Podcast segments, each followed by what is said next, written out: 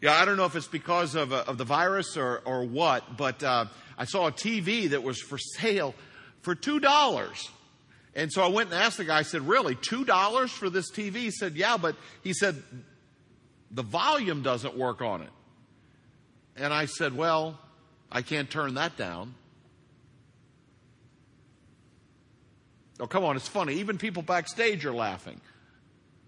Surely that's funny couple had been married for 41 years. And the guy told his wife he said remember when we started saving back in 1979 for that dream car? And his wife said oh my goodness we're finally going to get a new car. And he said no sweetie we're going to get the 1979 cadillac that we were praying for.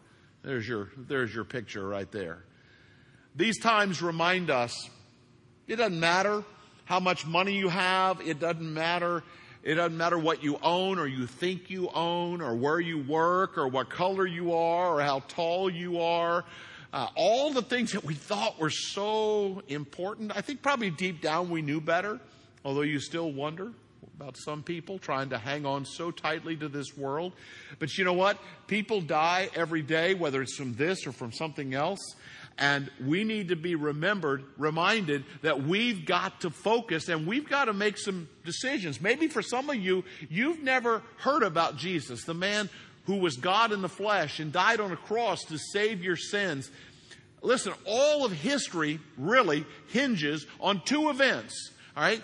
Number one is the, the flood during Noah's time brought destruction to the whole earth and everything that we know today about geology, about life is shaped through what happened during that flood.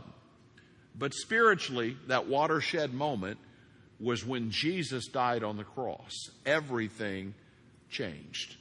And simply by accepting Him, and I never thought I'd be in this position, but if you need to accept Jesus, there's a button that you can push. I have decided. You push that button and start praying.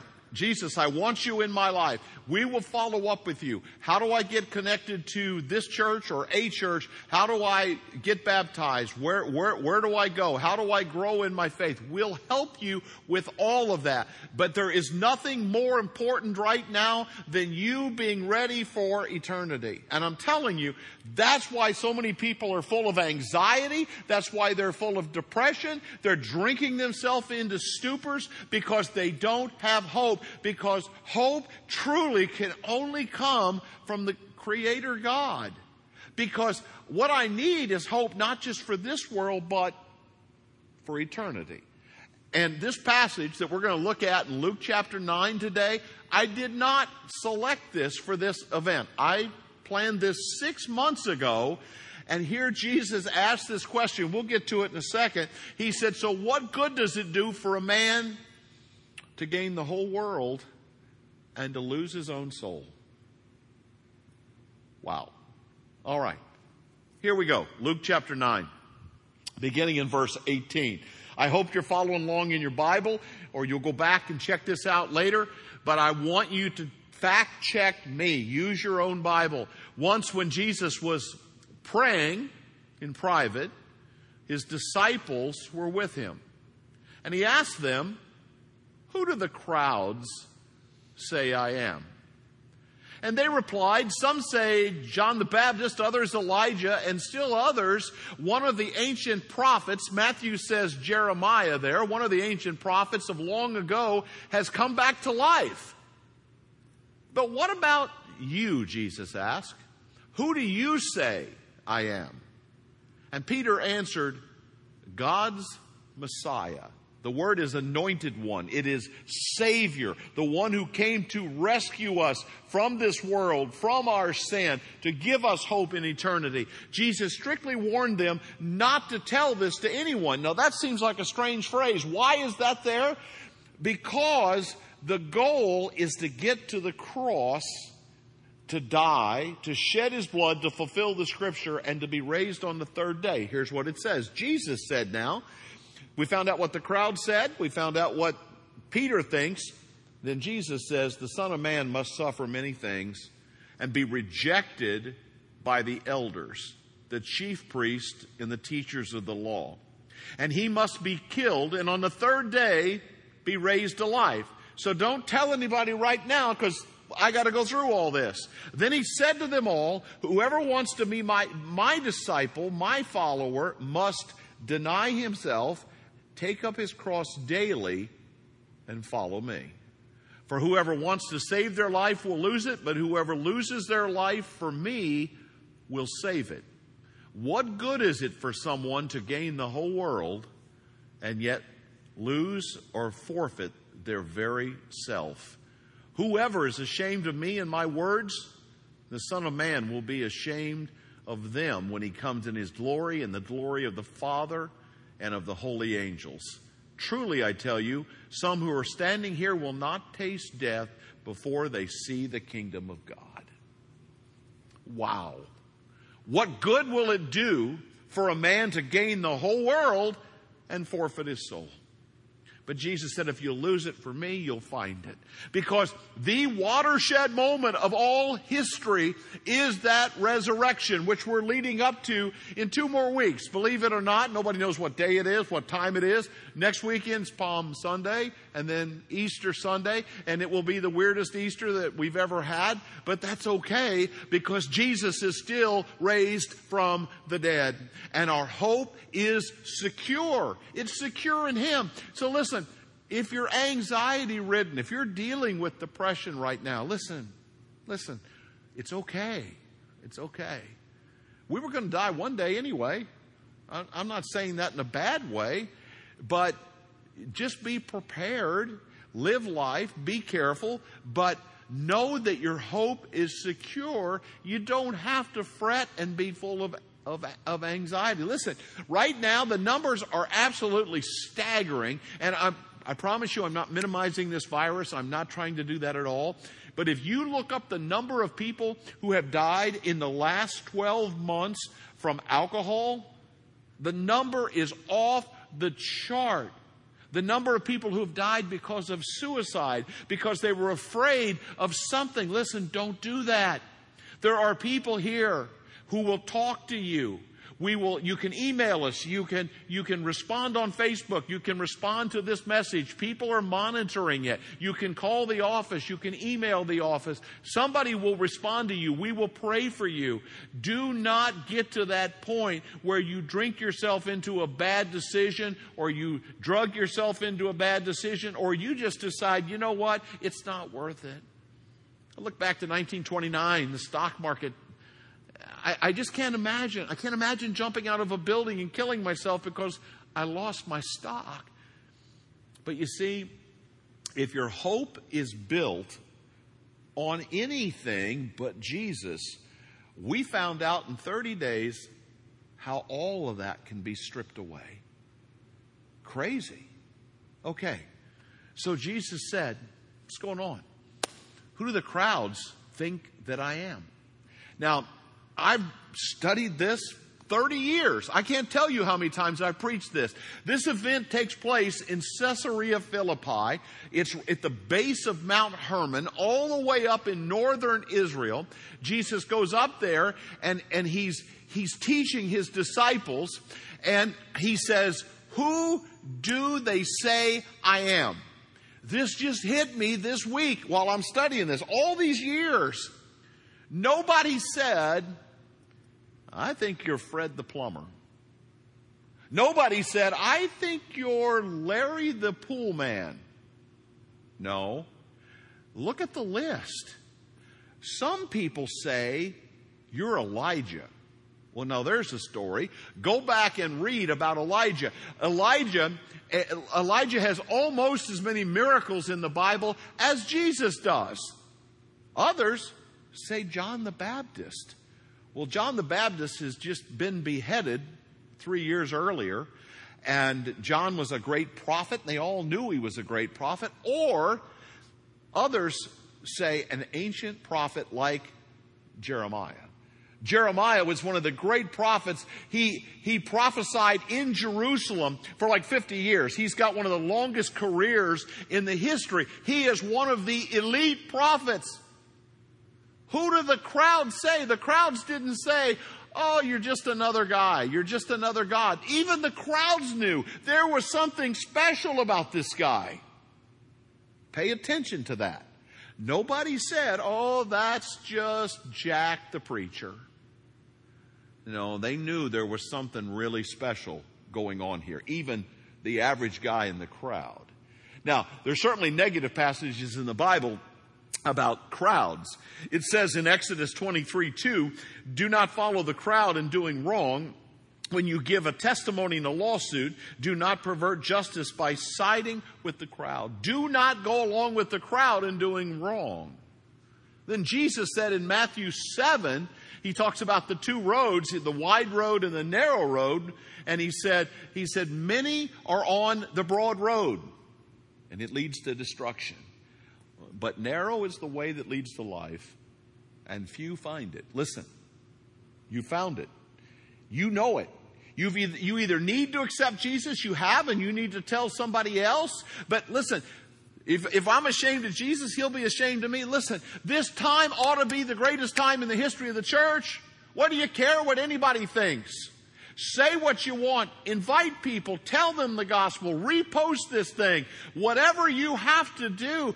If ever there was a time in world history for the world to wake up, for the church to speak to the world and say, guys, you may be running out of time. I'm watching the news today, tonight tornadoes rolling through the Midwest. Listen, it never stops, my friends, until it stops. And then where you end up, Scripture says that every man stands before the judgment seat of God. 2 Corinthians 5:10. Every man must appear before that judgment seat. The word that is used there in 2 Corinthians is the word bema. And uh, I've been I've been in Corinth and I've stood at the bema and it's literally it's a it's a big wall and the judge sits up here and you stand down here. The bema is the rule of law. That's where the judge is, and the judge makes the decision, and you simply are the recipient of that choice. But you get to choose right now. You can choose how Jesus responds to you by accepting what he did on the cross. Man, Franklin Graham's got commercials on television begging people to accept Jesus. That's what we're doing right now because Jesus asked a second question. He says, okay, the crowds say that. Peter, who do you say I am? Didn't hesitate. He said, you, you're the Christ, the Son of God. The word is the anointed one. You are the special one that from Genesis 3:15 through all the prophets spoke of the Messiah that was going to come, the savior of the world, and he said, "You are him." Who do you say Jesus is? Because the answer to that question is the only answer that matters in your life. When you stand in eternity, have you accepted Jesus? Now listen, I had a professor in college that taught an ethics class. And in ethics class, he talked to, he asked us a question. He said, well, why, why did you accept Jesus? And my, I was, I had a big mouth then too. And I was quick to answer and I said, because I don't want to go to hell. I don't, I don't know what hell is, but I don't want to be eternally cut off from Jesus. I don't want to be in a place of darkness. I don't want to be a place in hell. And I do want to be with Jesus. My ethics professor, who was a dear friend of mine, became, became so later. He said, that's not the right motivation. You should want to accept Jesus to glorify Him and to serve Him. And I said, yeah, that's all true. And to this day, I would tell you that's true. But I'm going to tell you the biggest motivator that any of us have, despite what he said, ethics or not, is to save my backside from hell. I want to go to heaven. I want you to go to heaven. And I think you want to go to heaven. So make the decision. And listen, it's not just a foxhole decision. Follow through. I have decided Help me get connected. Help me learn about Jesus. Help me learn the Bible. What do the crowd say? Somebody special. Who do you say? Let me define this for you. You are the Christ, the Son of God, the Messiah that's come into the world to save all of us. Well, then what did Jesus say? Jesus said, Guys, look, I'm going to have to suffer a lot of things. Now, they obviously didn't fully grasp this because when we get down to Jerusalem next week, when we Palm Sunday, they like it when he rides the donkey in and the crowds are yelling and they're waving the palm branches. Everybody's celebrating. Here comes the Messiah and he's fulfilling scripture. We'll get to all of that next week. But they forgot that he said, no, uh, he said, I'll be rejected by the elders. I'll be, I'll be cut off. I'll be cru- crucified. I'll die a horrible death. The prophecy in Isaiah 52 and 53. He said, I will be killed. Couldn't be much more clear, could it? But he said, then on the third day, I'll be raised. It's amazing what can happen in three days. It's amazing what can happen over a month, isn't it? A month ago, the stock market was at its height. The economy's booming. It was, again, it was like the roaring 20s. In 30 days, everything changed. Three days, everything changed. The watershed moment of all history, whether you knew it or not, is that moment when Jesus died on the cross to take away your sin and my sin. The only thing that is left is for you to make a decision. Who did the crowd say? Who did you say? And Jesus said, Let me tell you who I am. I am the Messiah and I am going to pay this price. And so you've got to keep this under wraps right now until I fulfill all the scripture. And once I'm raised from the dead, then you can go tell everybody about me. Wow. Luke 22 44 says, Jesus being in anguish prayed more earnestly, and his sweat was like drops of blood falling to the ground. That's in the garden. That's right before they arrest him. That's before he's had the crown of thorns jammed on his head and blood and being whipped and his skin and muscle and, and tendons are being ripped off of his body. Blood is everywhere. He's carrying a cross. He's going to be crucified. He knows what's coming. And what's he doing? He's praying. All right, let's go back to where I started. At that moment, while Jesus has been doing a lot of doing, and he's been teaching the disciples to do a lot of doing. Right now, he's being, he's praying, he's being one with the Father. That's where we've got to get. We've got to get to that spot where we work on not just what we do, but we have to work on the being. Now, I'm just going to say this because you've got time to do homework. Jesus said, So who do you say I am? Don't miss that statement. It is one of the great statements. You, you know, we've been through this before, but in Exodus, when God revealed himself to Moses, and Moses said, What's your name? He said, I am. The word means, are you ready for this? To be. It's a verb. It means to be connected with God, to be, to exist. We get so busy to doing that we forget to be about to being. And the I am statement would not have been missed on Peter. And later on, Jesus will say, I am the way, the truth, and the life. I am the bread of life. I am the resurrection and the life. So he says to Peter, Who do you say I am? I'm telling you, Peter would have shivered when he said that. So when he responds back and says, You are the anointed one, what a moment that must have been. Listen, I want to finish with this story. I got a report from one of our missionary friends. I won't mention his name for safety reasons, but he's he's in Central Africa. Let's just that's a pretty wide swath. He's been working trying to help a person find Jesus. They've been listening through the Bible because most the people are illiterate. And so he's got the Bible in their language and they've been listening through it. And recently, one of the people decided, I am going to become a Christian. Here's a picture of the baptism that takes place. He walked 37 miles to say, I believe that Jesus is the Christ, the Son of God. I want to be buried. I want to leave my old life down there, and I want to be raised to live a new life. I want that hope. He walked 37 miles to make the same proclamation that Jesus did You are the Christ, the anointed one.